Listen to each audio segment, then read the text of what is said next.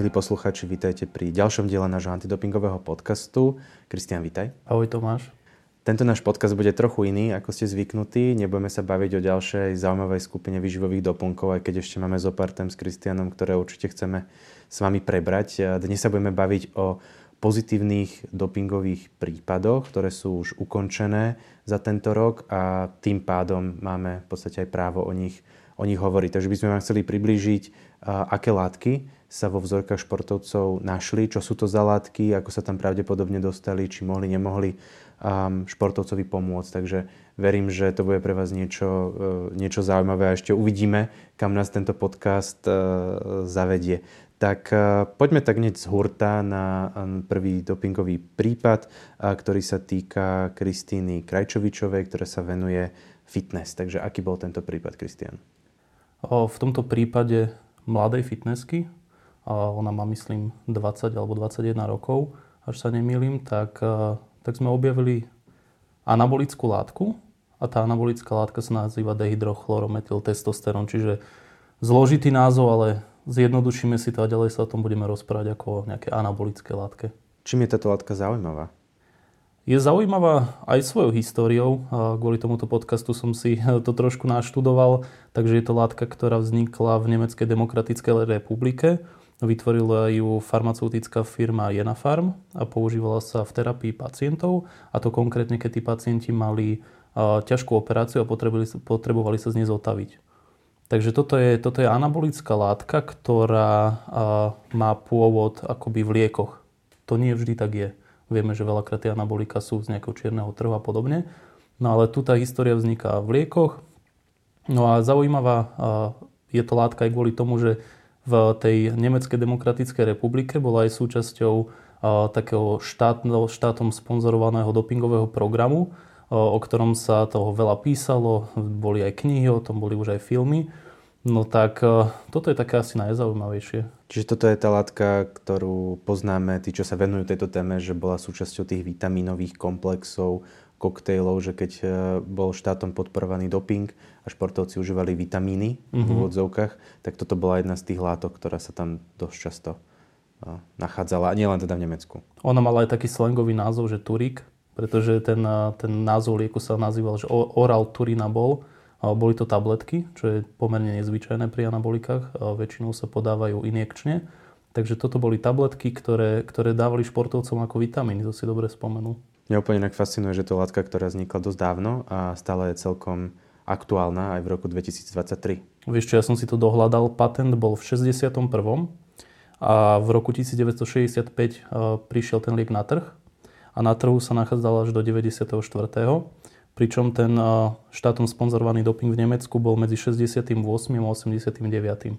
Čiže pomerne stará látka. Predpokladám, že sa v terapii už v súčasnosti asi nevyužíva. Už nie, od toho 94.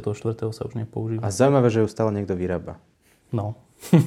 je to stále tá farmaceutická firma, alebo sa do toho už pustí potom niekto iný? Už sú to doplnky. Najčastejšie vo výživových doplnkoch sa nachádzajú tieto lieky, e, tieto látky. Bude to v, v takých doplnkoch, kde to aj priamo napíšu, čiže nejaký nelegálny trh, alebo je to kontaminácia. Keď to označíme nejak ako výživový doplnok, a tak je to tam v takej koncentrácii, ktorá je naozaj účinná, či sú to skôr také stopové množstva z toho pohľadu? Pri kontaminácii to budú stopové množstva väčšinou, ale sú aj ako také regulérne, kde máme 1 až 5 mg. Myslíš si, že táto látka tej športovky nereálne mohla pomôcť k tomu jej športovému výkonu? Uh-huh.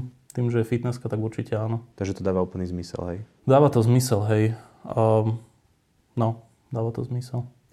V minulosti liek, v súčasnosti teda vyslovene asi teda doping, alebo áno, môže to niekto volať aj výživový doplnok. Um, aké sú tam nejaké nežiaduce účinky? To je, to je tiež taká zaujímavá oblasť. Táto, táto molekula bola vytvorená tak, aby mala tých nežiaducich účinkov trošku menej. Bolo to vytvorené vlastne z dvoch anabolík, ktoré sú pomerne známe, a to je metandienol a klostebol. A ono sa to vytvorilo tak, ako keby v tej štruktúre sa spojili Hej, že našli sme nejakú látku, ktorá bude mať tých nežiaducich účinkov trošku menej, ale stále tam sú. A tým, že sa to takto vytvorilo, tak pre špekulovanie, tak to bola látka, ktorú mohli užívať aj ženy, pretože je tam potlačený androgénny účinok, teda nie je tam prehnaná maskulinizácia tej ženy. No ale tie nežiaduce účinky sú také pomerne klasické, že máme tam akné, Máme tam pečeňové problémy, tie sú najčastejšie pri anabolikách. A špecificky u žien je tam aj amenorea, to znamená, že im vynecháva menštruácia, respektíve vôbec nemajú. A môže sa tam vyskytovať aj taká tuhosť svalov, ktorú popisujú športovci. Ja si ešte spomínam, že s touto látkou, ak si dobre teda pamätám, sa spája aj príbeh Heidi Krieger. Mm-hmm. A to si naši posluchači môžu tentokrát pozrieť, nevypočuť na našej, našej stránke. Je to taký 20-minútový dokument, ktorý e, vytvorila nemecká antidopingová agentúra a my sme ho s ich súhlasom teda otitulkovali. A je to príbeh o tom, ako Heidi Krieger, nemecká kuliarka, ktorá um, bola teda na vrchole svojej, svojej kariéry, a bola práve súčasťou toho štátom kontrolovaného dopingu a užívala tam presne tieto vitamíny, kde bola aj táto, táto látka. A ona tam vlastne rozpráva o tom, ako ju užívanie zakázaných látok e, ovplyvnilo. Hovorí o tom, ako vôbec nedostala šancu sa rozhodnúť, či také niečo chce alebo, alebo nechce. A celý príbeh je teda aj o zmene pohlavia, kedy sa z Heidi Krieger stal um, Andreas Krieger. Um, a práve z tohto obdobia sa vynára čoraz viac a viac prípadov žien, ktoré možno po 10-15 rokoch uh, podstúpili zmenu uh, pohlavia a stále tam tá otázka, že či aj toto užívanie týchto vitamínov mohlo viesť k tomu, že k tej zmene došlo alebo nie. Ale je to veľmi zaujímavý príbeh a veľmi silný, že ako sa s tým um, tá osoba vysporiadala aj po možno 20-30 rokoch, uh-huh. uh, odkedy sa to udialo. A Andreas teda vlastne v tej dobe Heidi, on, ona bola dobrá guliarka? Ona bola taká, že veľmi top dobrá, level? Veľmi dobrá, top level. Uh-huh. Jedna z najlepších. A tiež je tam potom spomenutá aj ten politický aspekt športu, na, ne, na ktorý tiež možno niekedy zabúdame ale v tej dobe hlavne Olympiáda bola naozaj aj o veľkej demonstrácii takej politickej sily. Uh-huh. Um, takže tí športovci boli v podstate ako takí športoví vojaci, by som to nazval. Um, a naozaj sa ich nikto nepýtal, či s niečím súhlasia alebo nesúhlasia. Či sa niečo páči. Dobre vedieť, že taký film existuje, lebo ako počul som o ňom, ešte som ho nevidel, ale myslím teda, že si ho pozriem. A keď spomínaš filmy, tak mne, mne ešte pri tomto našom prípade napadol film Ikarus, pamätáš si ho? Mm-hmm. To bolo s tom Ročenkovi, nie? Áno. A napadlo mi to preto, že uh, tejto našej športovkyni našli metabolit toho dehydrochlorometyltestosterónu. No a ten metabolit, uh, to je pomerne posledných 10 rokov, že ho vieme testovať. A metódu na to, aby sme ho vedeli otestovať, tak uh, vymyslel práve Ročenkov. A prečo vlastne niekto hľadá metabolit a nie tú látku? Metabolit sa ti bude v moči vyskytovať oveľa dlhšiu dobu. Čiže vďaka tomu detekcia sa výrazne predlží. Uh-huh to, on sa aj označuje ako taký dlhotrvajúci metabolit. Čiže športovkyňa mohla užiť tú látku a povedala si, že dám si niekoľko týždňov na to, aby sa z môjho tela tá látka dostala, čo v podstate tá pôvodná látka už aj preč je, že už ju nenájdeme, ale ten metabolit, ktorý vzniká v pečení, tak v jej tele ešte bol a našli ho. Pecka. tak toto máme vďaka Ročenkovi, tak to by som možno našich poslucháčov nasmeroval aj na ten film Ikarus, pretože je tiež zaujímavý. No a hlavne keby mm, bola iba z polovice pravda to, čo v tom filme zaznelo, tak je to aj takto šokujúce. Ja som sa tiež tak zamýšľal nad tým, že či naozaj je to všetko pravda, čo tam bolo. Ako, asi ideme hovoriť úplne dej toho filmu, zase aby sme neprezradili úplne všetko, ale skôr je to tam uh, vykreslené v tom, že aj doping alebo dopingové správanie vie byť obrovská mašinéria peňazí, odborníkov, E, zmanipulovania, podplatenia ľudí v laboratóriu, rôznych vedcov, lekárov, hoci koho, že nie je to naozaj na tej vysokej úrovni, to nie je o tom, že nejaký športovec sa rozhodne, že ja si toto zoberiem a stačí, ale je za tým um, naozaj premyslený každý jeden detail, ktorý v podstate ten antidopingový systém čaká na to jednotlivé zlyhanie, aby sa k tomu dostal. Keď si aj zoberieš len Armstronga, že tam nebol jediný pozitívny nález, ale mm-hmm. bolo to odhalené na základe nejakých svedectiev alebo teda nejakých výpovedí uh-huh. iných ľudí. Takže to je plne celkom, celkom pecka, jak to dokáže fungovať v tom svete. Ja by som možno na záver tohto nášho prípadu ešte spomenul našim poslucháčom, že koľko takýchto nálezov toho dehydrochlorometyltestosterónu sme na svete celkovo zaznamenali za posledných 10 rokov, tak je to 895 prípadov. To je dosť veľa. Na to, že je to len jedna, jedna jediná látka. Hm, to je celkom dosť z toho portfólia všetkých anabolických steroidov, ktoré sa zachyt, zachytia. Mm-hmm. tak ono je to asi aj tým, že tým, že to bolo myslené ako liek, tak je to taká možno zdravšia alternatíva pre niekoho, alebo taká bezpečnejšia. Vieš, len v nejakom bode to bol liek. Mm, ale z nejakého dnes, dôvodu už nie je. Dnes z nejakého dôvodu už nie je a dnes ho nevyrába farmaceutická firma, ktorá má super sterilné a čisté podmienky, ale vyrába ho možno niekto v garáži. Takže to by som úplne tomu až tak neveril už v dnešnej dobe. To len potom to nevedomie o tom, že čo všetko môže byť akým spôsobom asi vyrobené. Ináč, vieš, čo by bolo dobre spomenúť?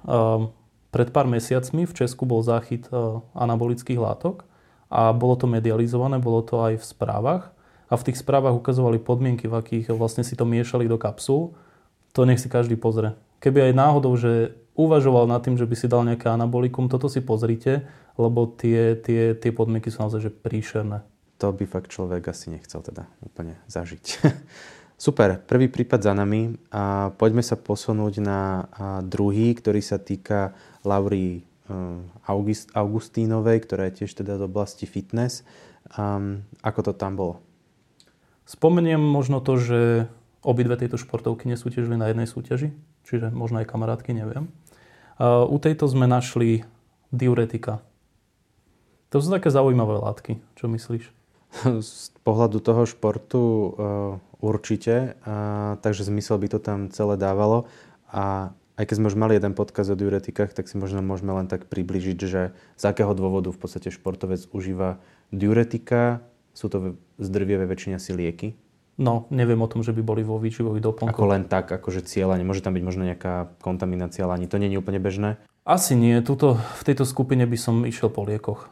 Čiže je to väčšinou z môjho pohľadu úmyselné užívanie, pokiaľ tam nie je nejaký zdravotný dôvod a zabudlo sa na žiadosť o terapeutickú výnimku. Presne tak. Takže na čo tí športovci tie diuretika užívajú a prečo ich užíva hlavne možno nejaký pacient, uh-huh. keďže sú to lieky? Diuretika sú látky, ktoré zvyšujú tvorbu moču, čiže viacej chodíme na záchod. A sú to látky, ktoré sa v terapii používajú najmä na hypertenziu, čiže vysoký krvný tlak, alebo v prípadoch napríklad srdcového zlyhávania.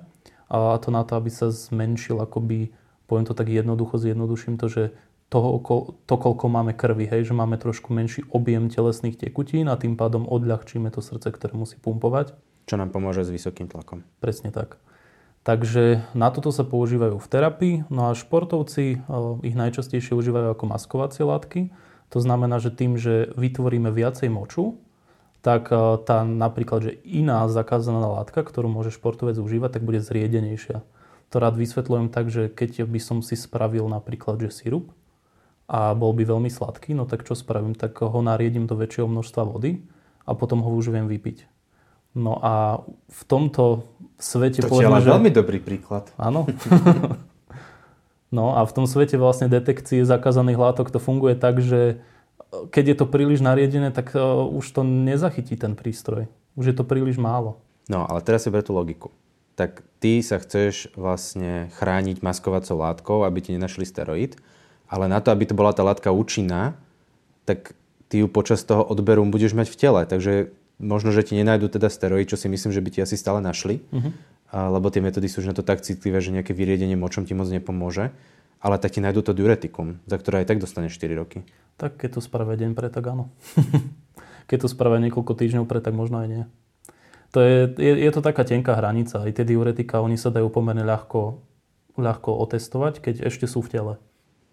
No tomu rozumiem, ale že keď si dáš diuretikum uh, dva týždne pred odberom s účelom maskovania, tak to maskovanie už tam o tie dva týždne nebude a už tam nebude teda ani to diuretikum. Hej? Mm. Čiže maskovať by to podľa mňa malo zmysel počas súťaže. A to, aby fungovalo, tak by si to diuretikum musel dať možno deň, dva pred súťažou a to by sa stalo ešte zachytilo v analýze.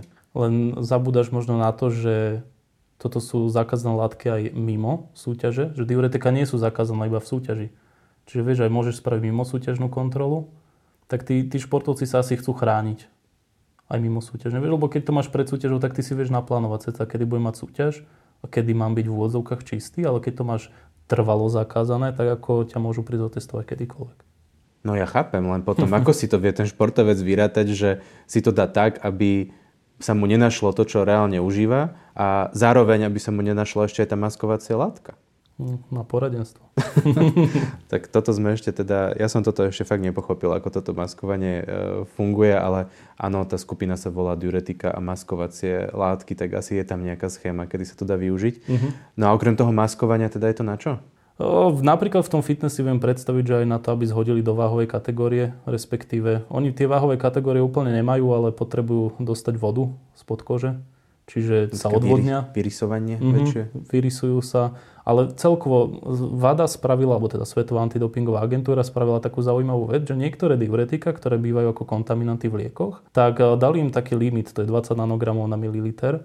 A to je preto, že keď eh, toho nájdu akoby menej, tak eh, to znamená, že to mohla byť nejaká kontaminácia. Keď toho nájdu viacej, tak pravdepodobne to ten športovec užíval.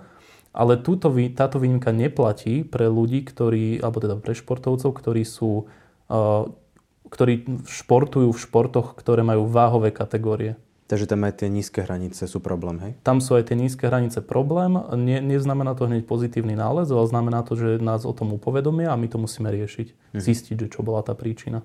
Tá druhá látka bola aká? Oni boli to dva diuretika. Amylorid a chlortalidon. A tu by ma zaujímalo, že ak to bol cieľený zámer, uh-huh. tak má logiku si dávať tie diuretika dve? Dva rôzne typy tých diuretik? Logická, dobrá otázka. ja si myslím, že sú dve preto, že je to dvojkombinácia, ktorá sa nachádza v lieku amiklotom. Hm. Čiže v jednom lieku, a je jediný na trhu, ktorý je takého charakteru, tak sa nachádzajú hneď e, dve diuretika.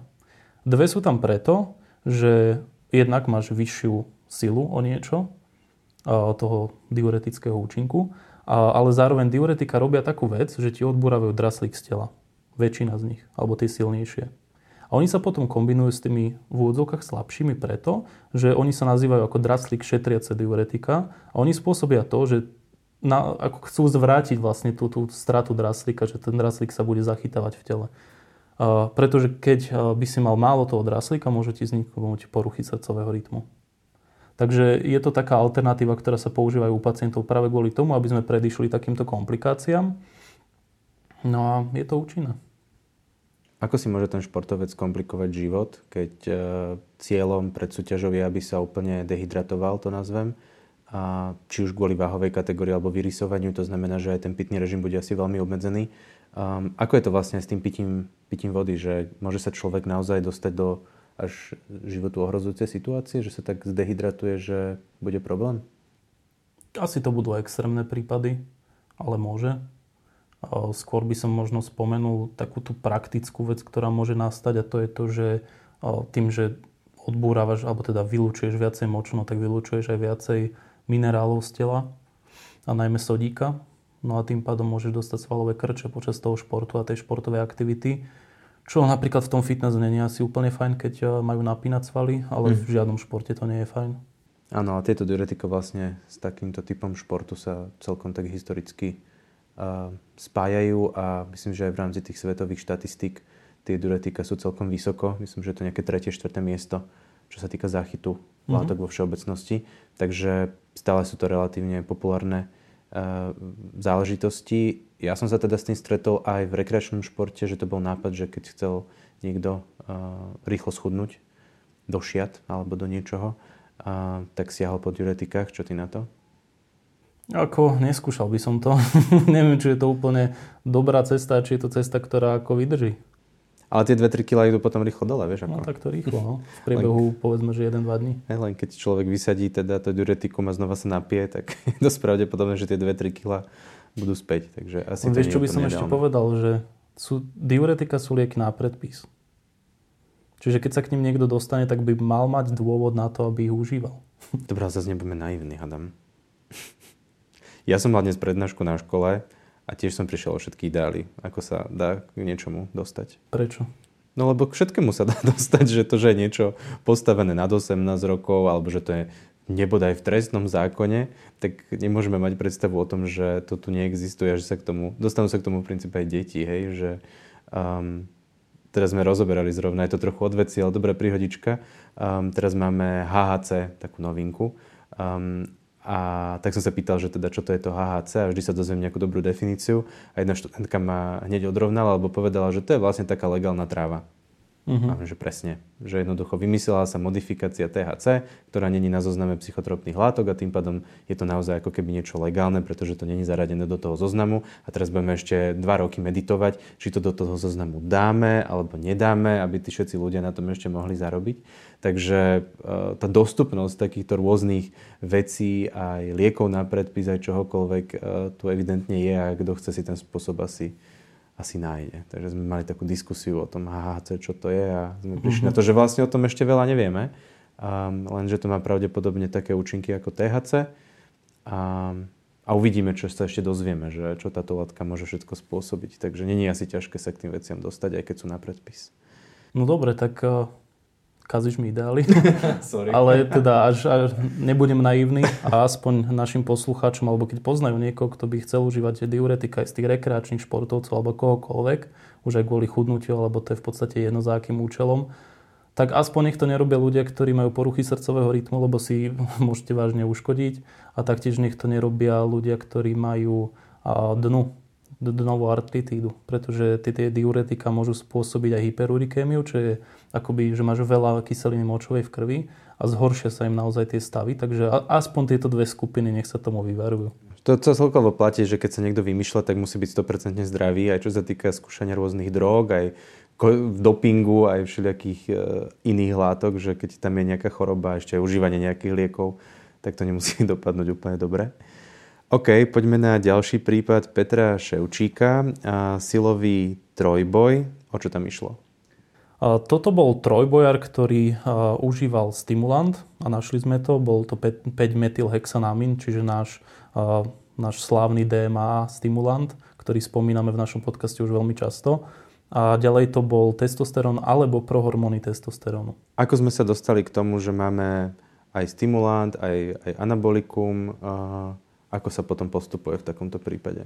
No vývoj tohto prípadu bol zaujímavý. My sme vlastne z dopingovej kontroly najprv dostali správu o tom, že mal vo vzorke moču stimulant, ale zároveň z jeho steroidného profilu, to znamená, že sa v moči pozrelo na to, aké, aká je hladina jeho steroidných látok, ktoré sa tvoria v tele, čiže tých endogénnych, tak sa prišlo na to, že jeden pomer tam úplne nesedí a vtedy sa to vlastne hlási.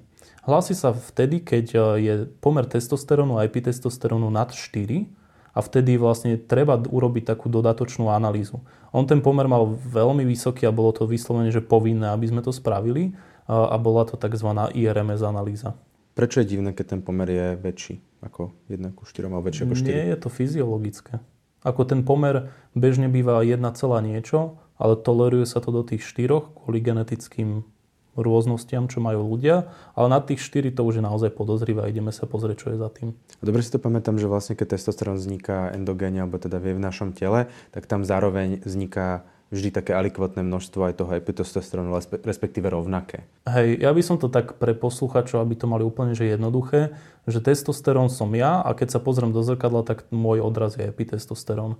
No a keď sa pozriem do toho zrkadla, tak ako mám len jeden odraz, takže by to malo byť jednak jednej, a keď je to že viac, tak už to úplne nesedí.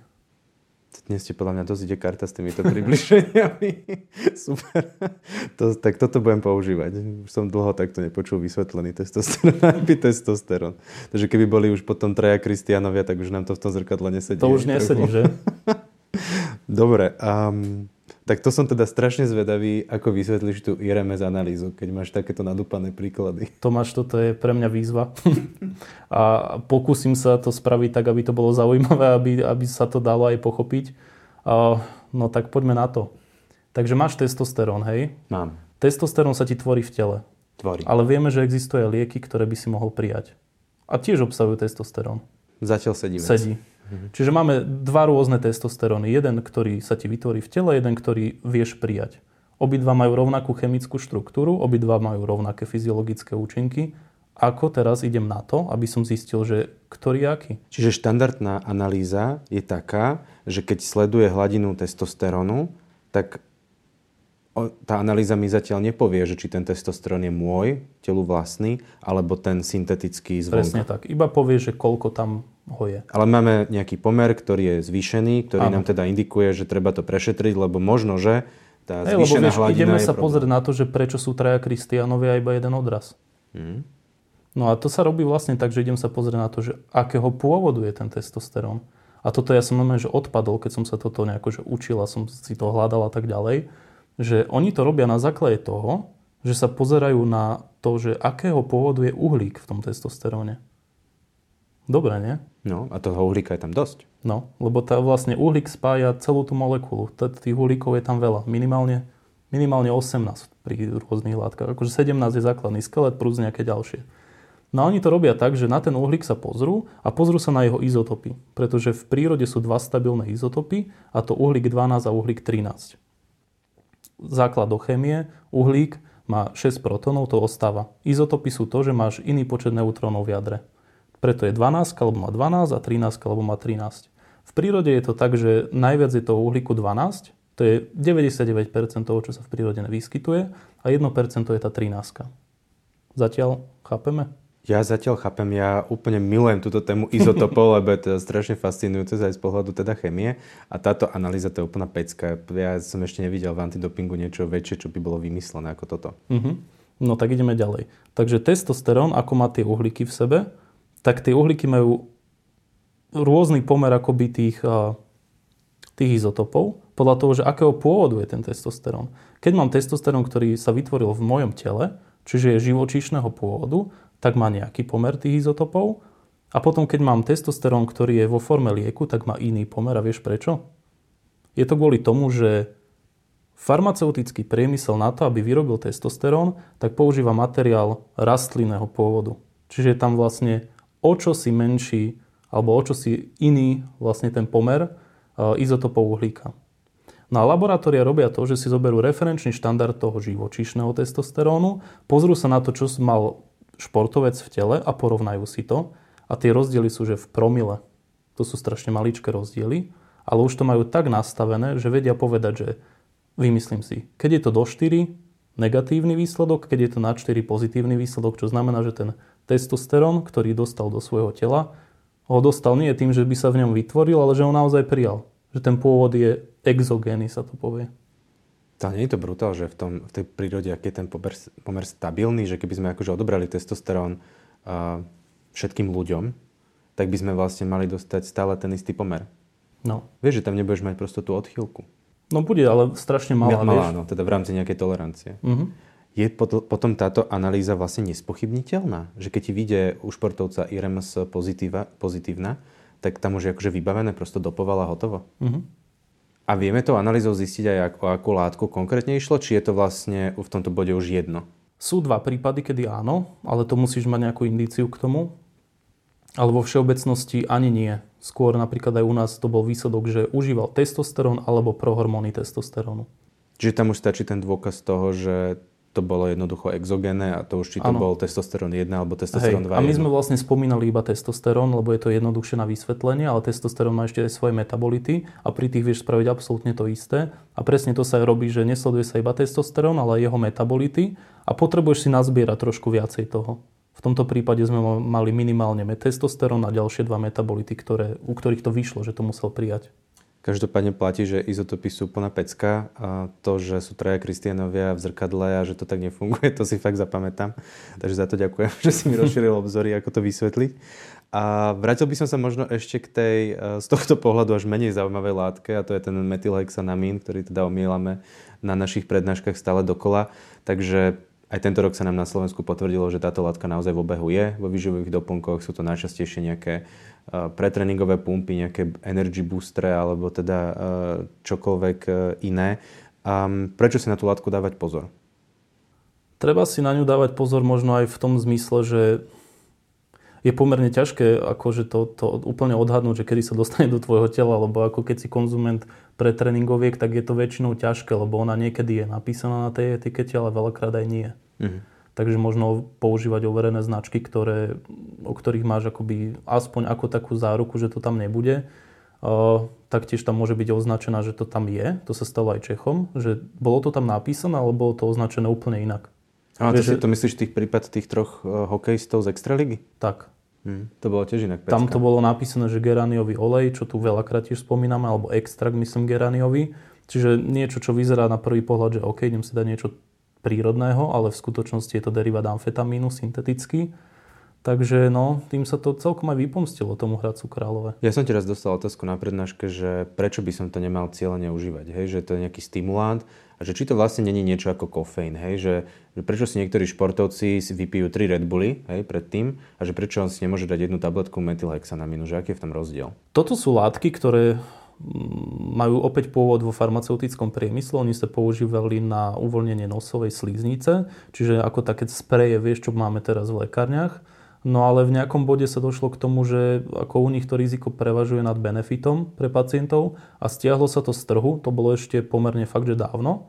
A potom, vieš, zistilo sa, že sú to stimulanty, že to môže mať aj nejaké ďalšie využitie a tieto farmaceutické firmy to trošku akože, alebo teda výrobcovia výživových doplnkov to od tých farmaceutických firiem tak ako opajcli a začali to používať. No. Je to riziko veľké pre niekoho, kto tak, takýmto spôsobom sa bude pravidelne stimulovať? Veľké je v tom zmysle, že ty, ty nevieš dopredu úplne, že ako človek na to zareaguje a v akom stave jeho organizmus. Predsa len sú to stimulanty a oni stimulujú nielen povedzme, že to kostrové svalstvo, keď ideš na, na nejaký tréning alebo na nejakú súťaž, nestimulujú len e, mozog, aby si bol bdelý, ale stimuluje srdce. A na to by som si dával pozor. Stretávam sa ešte s metylhexanaminom alebo celkovo aj s tými zakázanými stimulantami, niekedy aj teda v rekreačnom športe, kde sa ja pohybujem, že ľudia majú nejakú náročnú prácu a, po práci chcú ísť do fitka, chcú ísť behať, chcú žiť teda zdravo, ale tá energia ešte popri možno deťoch a podobne nevždy úplne ostane.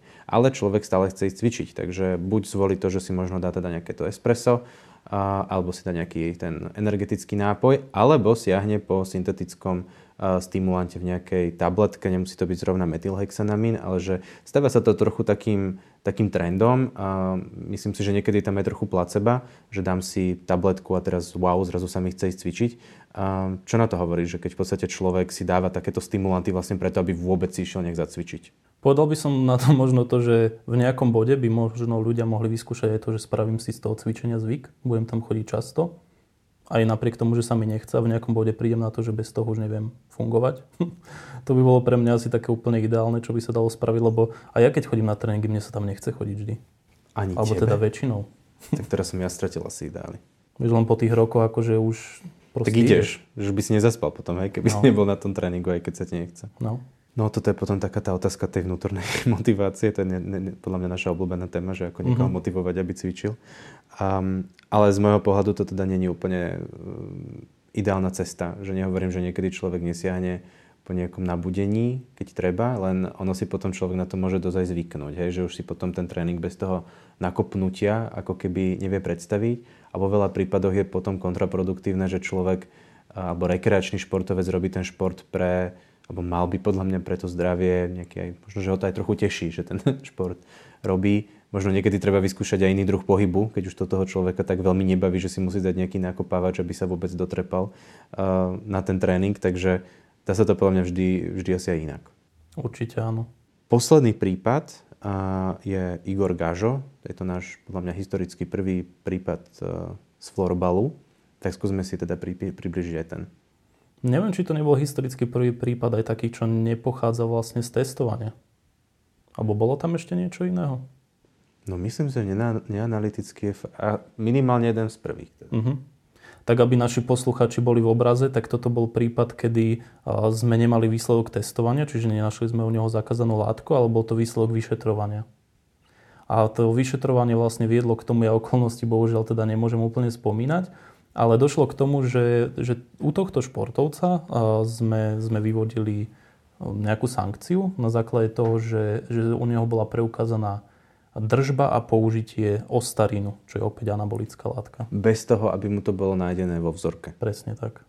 Takže toto, je, toto sú vlastne tie ďalšie možnosti kódexu, čo sa týka porušenia pravidel, že nie je to len o tom samotnom užití a dôkaze. No užitie je jedna vec, ale tých e, spôsobov, ako sa dá porušiť antidopingové ako sa dajú porušiť antidopingové pravidla až 11. Takže to je možno také tiež niečo zaujímavé, čo by si možno posluchači, až ich to zaujíma, mohli, mohli kúknúť v kódexe. Takže hej, vyšetrovanie a výsledkom bolo, že v jeho spisoch sa objavila zakázaná látka ostarín. Čo je to za látka? Je to tzv. SARM. To sme tu už viackrát tiež spomínali. A SARMy sú najmä pre mladých ľudí teraz uh, taká vec, o ktorej asi vedia, pretože je to popularizované cez sociálne médiá. Sú to anabolické látky, ktoré majú účinok podobný ako testosterón a tie také klasické anabolika, ale podávajú sa vo forme tabliet a predávajú sa cez internet. Prečo vlastne tieto látky by mali byť nejak, nejaké nebezpečné alebo na čo by si mali dať ľudia pozor? Začal by som, alebo teda na čo by som dal najväčší dôraz je to, že SARMy sa, sú v štádiu výskumu a vývoja. Sú to látky, ktoré majú anabolický účinok a ten anabolický účinok je skúmaný pre terapeutické účely. Ale hovorím, že skúmaný. Čiže skúmaný je na bunkách, skúmaný je na zvieratách, skúmaný je v nejakých počítačových programoch a veľmi, veľmi obmedzenie na ľuďoch. Tých klinických štúdí zatiaľ bolo málo. To spočítam možno tak No nebude to, že na dvoch rukách, ale tak do 20. To nie je až tak veľa teda. No veľa o tom, o tej látke nevieme. Takže človek si robí zo seba takého pokusného králika? Uh-huh. A čo očakáva človek od ostarínu? Že mu narastú svaly a schudne. Prečo to robí florbalista? Neviem. Myslíš, že mu to môže pomôcť tomu športovému výkonu? Asi nie, tak vieš, florbal je, neviem, či je na Slovensku taký šport, ktorým sa živíš. Ja si myslím, že to skôr ako robí pre radosť. A toto možno robí takisto pre radosť. No ty si na tie starom si celkom teda odborník. myslím, že si sa už celkom ich aj naštudoval aj veľa o nich, uh, veľa o nich napísal. Ja z mojej skúsenosti viem povedať, že v tom rekreačnom športe je tých sarmsov naozaj veľa. Um, v posilňovniach uh, a v takýchto um, kluboch sa to naozaj môže vyskytnúť. Uh, problém je, že sa to veľmi jednoducho dá zohnať na internete. Naozaj to nie je žiaden problém si takéto niečo, e, niečo kúpiť a ešte je to teda schované aj pod taký ten balíček výživového e, doplnku. Vedia to niekedy aj tréneri dávať svojim, svojim zverencom. Um, už je to tak rozšírené, že niekedy si to sami tí zverenci od tých trénerov pýtajú, alebo že chcú, aby im nastavili nejakú SARMS uh, kúru, aby tie svaly boli rýchlejšie, väčšie, rýchlejšie, teda ako rýchlejšie, aby narastli tie svaly, mm-hmm. tak to myslím. Takže e, tá epidémia SARMSom tu ešte stále asi z tohto pohľadu pretrváva. Asi stále vznikajú aj nové SARMSy, predpokladám, že sa tam vždy stane nejaká modifikácia, aby to, aby to fungovalo. Takže neviem, čo s týmto úplne robiť. Snažíme sa nejak edukovať. No ja by som išiel k edukácii a ideme na nežiaduce účinky, ktoré by som rád spomenul. Poďme do nich. Takže SARMSy, milí posluchači, dávajme si pozor na pečeň. To, to je strašne dôležité vedieť o tom, pretože je, je už veľmi veľa publikovaných štúdí, ktoré, ktoré opisujú vlastne to, že ako sa nami poškodzujú pečeň. Pretože v týchto doplnkoch, ktoré sa dajú kúpiť na internete, neviem, či sa to dá označiť ako výživový doplnok, proste je to nejaký doplnok alebo nejaký produkt, sú tie sarmy vo vysokých množstvách. Vieš, že keď máš klinickú štúdiu, tak dáš 0,1 mg, ale vidím, že sa mu zväčšili svaly o 3 kg, hej, nabral a teraz ja mu dám radšej 10 mg, lebo však bude to 10 násobne lepšie, alebo 0,1 to už bude 100 násobne lepšie. Nech to poriadne zašlape, hej? No len potom tá pečeň ako trpí. A mal som veľmi dobrý rozhovor s pánom doktorom Kolerom z Bratislavskej nemocnice na Kra... On nie je Kramanároch, on je v Ružinove. Myslím, že je docent. Ja sa ospravedlňujem, pán Kolár, že nás počúvate, ja ste profesor, ale myslím teda, že je docent. A on mal aj priamo hospitalizovaného takého jednoho športovca, ktorý, a myslím aj dvoch, ktorí, ktorí užívali sarmy a ktorý došlo k poškodeniu pečene. A on mi vlastne vysvetlil, že ako to funguje. Je to vraj idiosynkratický účinok. Zložité slovo, ale ide o to, že ty nevieš dopredu povedať, či človek, keď užije sarmy, tak bude mať poškodenú pečen z toho alebo nie. Stane sa to u niekoho áno, u niekoho nie. Nevieš to dopredu. Tiež bad luck, hej? Bad luck, no. A stane sa to preto, že ako sa vlastne vytvárajú tie metabolity v pečení, lebo však vieme, že v pečení sa vytvárajú metabolity liečiv, tak sa môžu vytvoriť aj toxické metabolity, ktoré ešte nie sú známe, pretože o tých látkach vieme strašne málo. A môže to byť aj tým, že ten človek má zvýšenú aktivitu nejakej skupiny enzymov a ostatní ju nemajú. No proste vytvorí sa toxický metabolit a on zablokuje prívod žlče. Čiže vzniká cholestáza. Tým, že sa zablokuje prívod žlče, tak môže dôjsť k tomu, že, že dostane akoby žltačku, čiže ho začne všetko svrbieť aj. E, ja som sa aj pýtal toho pána doktora, že ako svrbenie, že to neznie až tak vážne, ale vraj to je také svrbenie, že oni keď mali toho športovca hospitalizovaného, tak ho museli na lôžko pripútať, aby sa neškrabal. Že to je naozaj, že dva mesiace bol PN. No ale druhý ešte typ toho, čo sa môže udiať, je, že vznikne nekróza pečeňových buniek a tá pečeň je natoľko poškodená, že, že budete môcť pot, ako potrebovať už transplantáciu pečene, že naozaj to je, to je jedna strašne závažná vec. No nekrózu pečene to už asi nevyriešiš, to už odumrete no. tkaniva, no. Hej. A toto, sú, toto je taká úzka skupina ľudí, ktorým sa to stalo, ktorí išli do nemocnice a o ktorých máme dáta. Ale čo všetci tí ostatní ľudia, ktorí to užívajú, majú to šťastie, že vlastne tú pečen poškodenú nemajú. Tak toho máme, že veľmi, veľmi málo. Ja viem konkrétne iba o jednej štúdii, ktorá robila vlastne takýto prieskum a tam možno vidno aj tú závažnosť toho, že nakoľko je to palčivá téma, že bola vydaná v, v nakladateľstve Nature, čo vieme, že to je, to je jeden top časopis tak tam to bolo vlastne vydané a tri najčastejšie nežiaduce účinky akné, zmeny nálady a zmenšenie semeníkov. No a to zmenšenie semeníkov neznie úplne dobre. No nie. Ako ne, nemáme, ešte, nemáme ešte nejaké dôkazy o tom, že bola potlačená aj tvorba spermie, že bol vlastne ovplyvnený reprodukčný systém toho muža a mohlo to u neho vyvolať neplodnosť, ale ako zo všetkého ostatného, od anabolík, od zvierat a tak ďalej, z iných štúdí vieme, že ako keď má niekto zmenšené semeníky, tak pravdepodobne bude tvoriť aj menej spermy a tá oplodnosť bude ovplyvnená, takže pozor na to.